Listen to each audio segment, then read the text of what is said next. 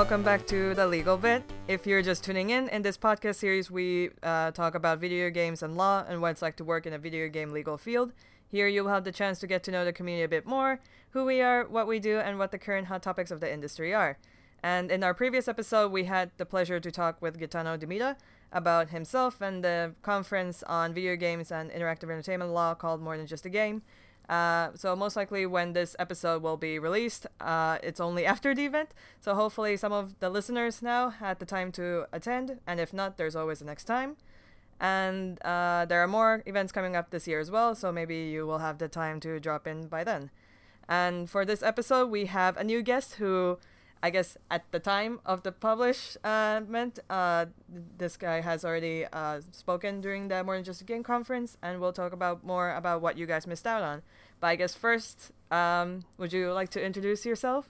Sure. Uh, my name is Jon Festinger, uh, Q C, which uh, means Queen's Counsel, um, for those of you who are outside the Commonwealth. Uh, and I am uh, from where I live in Vancouver, British Columbia, Canada, uh, born in uh, Montreal, Quebec, Canada. Um, I uh, practice law in Vancouver, uh, and I also do a lot of teaching um, uh, out of uh, the Center for Digital Media, which is part of uh, a couple of universities, actually, um, and I have taught law at the University of British Columbia's Law School, uh, which is called the Allard School of Law, for Uh, over twenty-five years, uh, probably with a couple of years off in there. Um, and I wrote a book in two thousand five called Video Game Law, which was the first, uh, I think, text of its kind. And at that time, uh, I started a course uh, in video game law uh, at U B C and actually Univ- University of Victoria Law School. It's since spread to other law schools as well, mm. um, uh, which I'm still teaching mm. uh, in the fall semester every year. So in September, we'll be going into something like our twelfth cohort All of right. the course. Yeah. Well, thank you so much for your time and coming over. I really appreciate it. Um, and uh, I guess we could start off with the basics if you want to tell more about... I mean, you already told someone about yourself, but like, um, yeah, your legal background, I guess.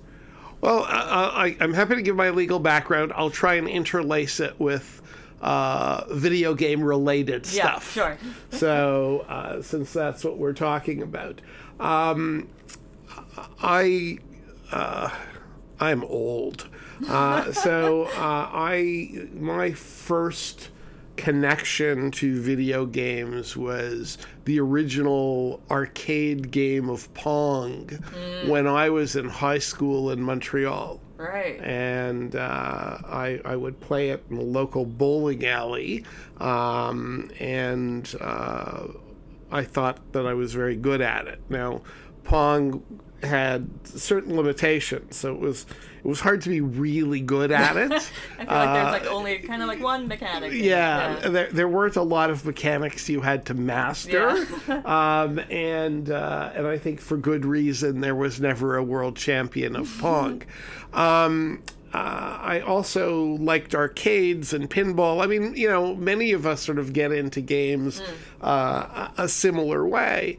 Um, and uh, I was um, I was just very fortunate. I, here uh, in the U K, um, uh, a common law degree is an undergrad degree. Yeah. Um, in Canada, uh, an L L B, as it was then known, was in fact a graduate degree, and most um, most law students in Canada and the U S mm-hmm. um, uh, do so after an undergrad degree in something right, else. Yeah. Uh, for a variety of uh, totally unique circumstances that had to do with the province of Quebec mm. and the law school that I attended, um, McGill, I was admitted early, so I actually did law as an undergrad degree. I'm really one of the very few mm. uh, at McGill. Um, so that, uh, they accepted kind of three to four or five Anglophones every year. um, you know, at that age, at eighteen or nineteen, into law school. So that was a bit of a strange experience, but I was pretty well a normal eighteen-year-old when I got into law school. So I would go to uh, downtown street in Montreal called Saint Catherine Street and play, um, uh, you know, pinball and, and arcade games at the various uh, arcades that were on Saint Catherine Street. Um, I didn't know this until much later, um, but there was a bylaw that came in probably when I was in third year law school um, that said uh, that separated uh, the arcades into children's sections and adult sections. Right. It was a municipal bylaw. Yeah. And uh, the fight over that went all the way to the Supreme Court of Canada. And it was in the arcade, it was about the arcade that I actually used to frequent. Yeah, right. So I didn't oh, discover that after the fact, well, that yeah. I personally was, the ar- arcade I went to yeah. was the subject of a Supreme Court of Canada case, which for many years, which was, a, I believe, a nineteen seventy-nine case, which for many years was really the only Supreme Court of Canada case mm. and one of the few Canadian cases that had anything to do with video games. Mm. But that's not, um, I think, what what really um, triggered the legal uh, area for me. What, okay. what triggered it was in law school, um, I became quite devoted um, to a, um, uh, a video game arcade system that you connected to your television mm. um, called the Intellivision by M- Mattel. And it was a really cool... Um, uh, uh, game box, and I really, really liked it. And then suddenly, um, while I was still in law school, um, the Intellivision, and Mattel is a huge toy company, uh, certainly in North America, the Intellivision completely disappeared.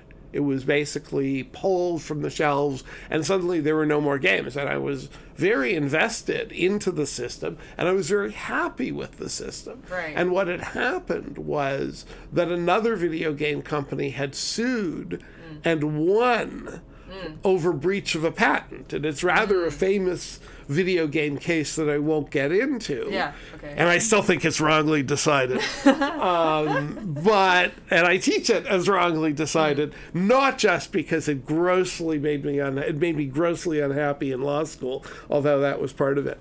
Um, uh, I also don't understand why the gold medalist in, in our law school played uh, the Intellivision with me just as much as I played, and he still got to be the gold medalist, and I did so badly in law school. So uh, there must be a reason, because he played just as much. All right. So um, after law school at McGill, uh, I I actually went to British Columbia, um, thinking that I was following where the good skiing was, and in, mm. indeed I was, um, uh, to to some degree, and um, loved Vancouver. Um, and fell in um, because of the firm that I articled to and became an associate with. Um, I actually fell into media law um, just because of who their clients were, uh, which I didn't know even when I was applying for the job. So um, bear that in mind, uh, law students. It's uh, it's it's it's not really what you know. It's kind of what you make of where, wherever you get to. Uh, it's it's a winding road, and you can get anywhere from here. Um, and it turned out that the firm I chose um, uh, acted for uh, a family uh, that owned the Vancouver Canucks hockey team, which is the professional N H L team in Vancouver, uh, which is rather a big deal there. Um, uh, I realize the N H L is not quite as huge everywhere else, um, but for Canadians it's big, and owned a number of televisions and radio stations throughout Canada. Um, and I just became, uh, I was interested in freedom of expression, became a newsroom lawyer, eventually became a broadcasting regulatory lawyer, did a little bit of sports law work, but that'll figure later in the narrative. um, uh, started doing corporate work in broadcasting and communications, um, became partner in my firm, but then a few years later was asked to join the head office of the of this client, um, and the firm wanted me to do it. Uh, it, it. It wasn't an act of betrayal of the firm. The firm wanted me to do it because um, it's a good way of securing the client, mm-hmm. and I uh, and I became general counsel of. Uh, What for a while we built into the largest broadcasting company in Canada, um, and, it, and it had a lot of radio and television, and um, and I stayed there until nineteen ninety-seven, and then went uh, um, to uh, something called the C T V Television Network, which is the biggest T V network in Canada. Um, and left law briefly for three years um, to be a senior vice president of the company and actually do a startup television station for them, which was really cool um, and a lot of fun. Uh, and one thing I noticed um, in that period, when I when I started um, having a lot to do with broadcasting, in, say, nineteen eighty-one, eighty-two. Um, even then, television was still ascendant, and a lot of very talented kids were choosing between television and radio. Mm. Radio kind of was the medium for a long time. People didn't realize, don't necessarily realize that. And television was, though very popular, Uh, not necessarily seen as where you want it to go. And then kind of by the eighties and nineties, television was, if you were a young journalism student or just, you know, a very talented student coming out of university, television was probably where you wanted to be, much more so than radio. And I had seen that change. But then around two thousand, I noticed that some of the most Uh, and I started teaching at U B C Law in the law school in nineteen ninety-three. Mm. So just to give you a sense that even then I had lots of connections to students, so I was yeah, seeing sure. where people were going. And I noticed that around two, by two thousand, um, and I decided, I'd been teaching at the law school for a while, um, and I decided... Uh, hey, I want to teach a, a course in, in video game law. I was teaching broadcasting and communications and media law and mm. those kinds of subjects. And I went to the law school and said, hey, can I teach a course in video game law? Yeah. And they said, no, what's that? That yeah, doesn't yeah. really... It's the only time they've ever said no or sort of laughed me out of the room. Not impolitely, because... Uh, because legal academics are, are, are polite to a fault, but it was clear there was no real interest. Mm. Um, and then uh, a friend, colleague, more, more than friend, but a good colleague, um, happened to be in Vancouver, and he was putting together a series that he, he was a long time, um, he, was a, he, he too was a professor and a practitioner, Um, and he had published one or two books, and he was putting together a series of, of books on digital media. And I told them about what happened with the law school and in and, and a course on video game law. And he said, well, would you write a book on it and for the series? And I said, sure. And then I wrote the book, and as I was writing the book, and it was going to be published by LexisNexis, um, yeah. Uh, and I went when I went back to the law school and said, do you want a course? Well, if everything changes when you have a book. Mm. Uh, and they said yes. And, and uh, I have to say the law school at U B C has been incredibly supportive um, of, uh, of everything to do with video game law and my other courses and my various experiments in pedagogy. So that's how I got into video game law. Yeah. And, you know, there, there's lots of other stories I could tell, but that, I think, like a big journey, though. That, yeah. that's, the, that's really the core of it. It mm. was almost just like following the smart students mm. following where they were going, yeah. and it interested me because I had loved video games yeah, for yeah, a long yeah. time. And that's great. I I feel like also like there's such few universities right now that actually teach specifically like video game law, and I feel like especially with like with the size of the industry, I feel like there should be still like more like but, specific focus on it and emphasis on it as well. Yeah, but you know it's growing, and it and, is, and yeah. that's part of you know that's part of having more than just a game. Yeah. Um. Yeah. You know, when I wrote the book, there really was nothing and no courses. Right. The first course was in in two thousand five at U B C. Yeah. Um. And one of the things I wrote in the introduction to the book, and this kind of ties into more than just a game, is I wrote that the reason I wanted to do the book was actually to spur on academic research mm. and to get the area seen as an area. Yeah, definitely. You know, and not just some combination of intellectual property law, contract law, mm. um, and freedom of expression law, yeah. you know, which all play their roles, as you know, mm. uh, in video game law, but to look at it as an area that uh, that that is, that has its own integrity, just like internet law in parallel was developing its own integrity as a course. Yeah. Um, And, I, you know, what I really, I, I didn't see myself as an academic per se, uh, some, you know, depending on the day, I still don't. Um, but uh, what I did want is to, is to re- really spur people on.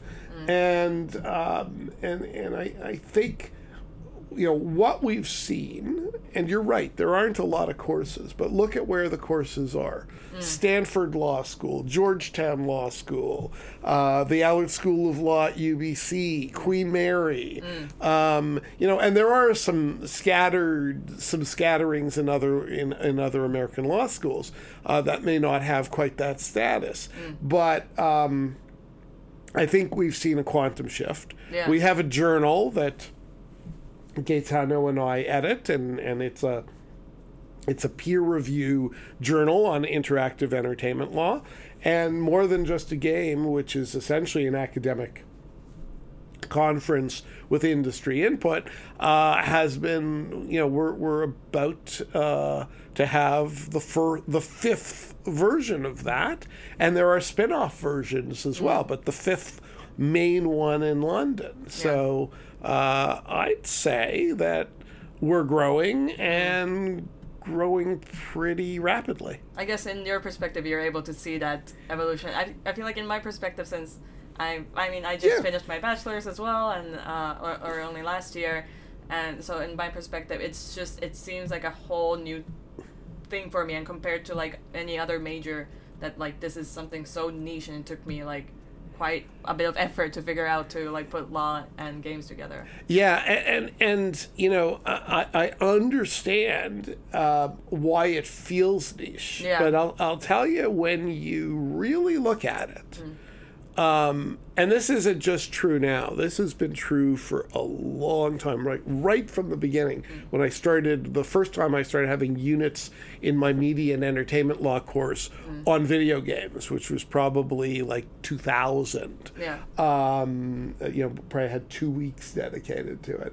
Um, it was very noticeable mm. that because video games had had a actual working business model associated with it. Like, people paid for video games yeah. in two thousand, right? And in the nineties. Yeah. Um, and, and, and, and yes, there had been some ups and downs, but people, you know, were paying real money to play games, and they were enjoying them. Mm. Um, and that was such a stark contrast to the internet. Yeah. As it then was. Yeah, yeah. You know, Web one point oh and one point five, sure. nobody was making money on, uh, although there were, you know, there was, uh, it was a little bit like Bitcoin today. Yeah. There was, you know, giant speculation, mm. and I remember articles in Wired magazine mm-hmm. about why you didn't need a business plan. Yeah. Huh? What? Um, but video That's games amazing. had yeah. always had a business plan. Mm. People invested in it, so that w- there were two benefits of that.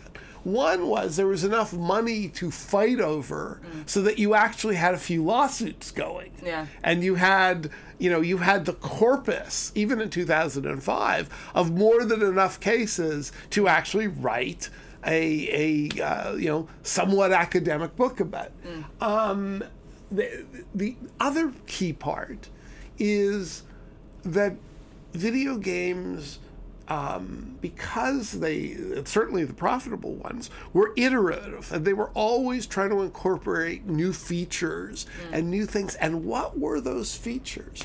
Those features were things like voice over I P, right? Mm. We were playing Doom basically over Skype before there was Skype. Right. Yeah. Right. You know, yeah, we, we, we, we, we were talking to each other. Uh, we had communities mm. before there was Facebook mm. and, um, uh, you know, things like leaderboards, things, you know, things that we now take for granted in the social media world. Yeah, I, I'd say social media was actually invented yeah. in a game context. Fandoms. The first fandoms, real the, the first online fandoms and deep ones were about video games. And it's not like we've backed off of that. Mm. You know, we're still way ahead on fandoms, and, and sometimes they're even a little too rabid. We see that yeah. as well. Um, but video games, uh, controllers, um, you know, all these things that we now see uh, the digital media world is dealing with.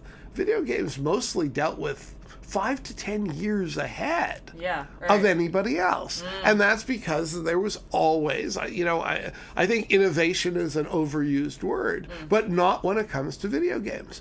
You know, open worlds, um, uh, you know, giant servers with, mm. with thousands or hundreds of thousands of people yeah. on them. Um, all that stuff that we take for granted now was really pioneered in video games. Mm. Yeah, I feel like that's not emphasized enough, and that's a new perspective for me. But it's really, I really like here, like the this. It's a refreshing way to look at it for me, in yeah. my perspective. So that, I feel like it's also the. That's my first class at, yeah. at, at yeah. Allard. um, but but there's but there's lots of. I'm not alone in the wilderness in this. The, sure. There there are some other people who spoke have spoken about it much more articulate, articulately than I. Mm. Um, but uh, I, I I think it is important. That to to at least acknowledge that part of the reason we're so obsessed with video games mm. is because um, they work, they're fun, yeah. um, and you know part of uh, part of the challenge uh, in this area is you know wrestling with the kind of dynamics that are going on in, in the industry, in the freemium industry, mm. in in areas like loot boxes, yeah, sure. where uh, in, in in areas like addiction, mm. um, where the joy of video games disappears. Mm. It's not about fun, and you kind of lose that. Yeah, it's it's, it's about compelling action. Yeah. And, um, and and and you know, fortunately or or not. Um, uh, there are laws that uh, that circumscribe behaviors in this mm-hmm. way, and Gaetano and I, one of the things we're going to be doing in the conferences yeah. is talking about loot boxes mm. and the rather severe legal problems that yeah. were largely unacknowledged by the industry mm. uh, until it was too late. Mm. Um, I mean, the industry got its ass kicked on, on loot boxes. Yeah, sure. Um, in and, and to its own embarrassment, mm. um, and to the point where I don't think government takes video game companies as seriously as they did before. Um, they weren't very strategic. They weren't very thoughtful. Uh, they probably could have won the battle had they spent some time actually thinking about the issue. Mm. Uh, but they just kind of waded in. Mm. Uh, almost like they were in Call of Duty, mm-hmm. and kind of kind of lost. Yeah. Also, I, we're sort of running out of time now. But is there anything that you want to mention about the More Than Just a Game conference? Any like any highlights of it or anything? Well, I, I, you know, I I think um, a couple of things I want I want to mention about okay. the conference. First of all, all credit to Gaetano, who works incredibly hard for it. Mm. Uh, but you know, all of the videos from all of the conferences past to the second, down to the second year. I don't know, but the first year I don't think was videoed. They're all there.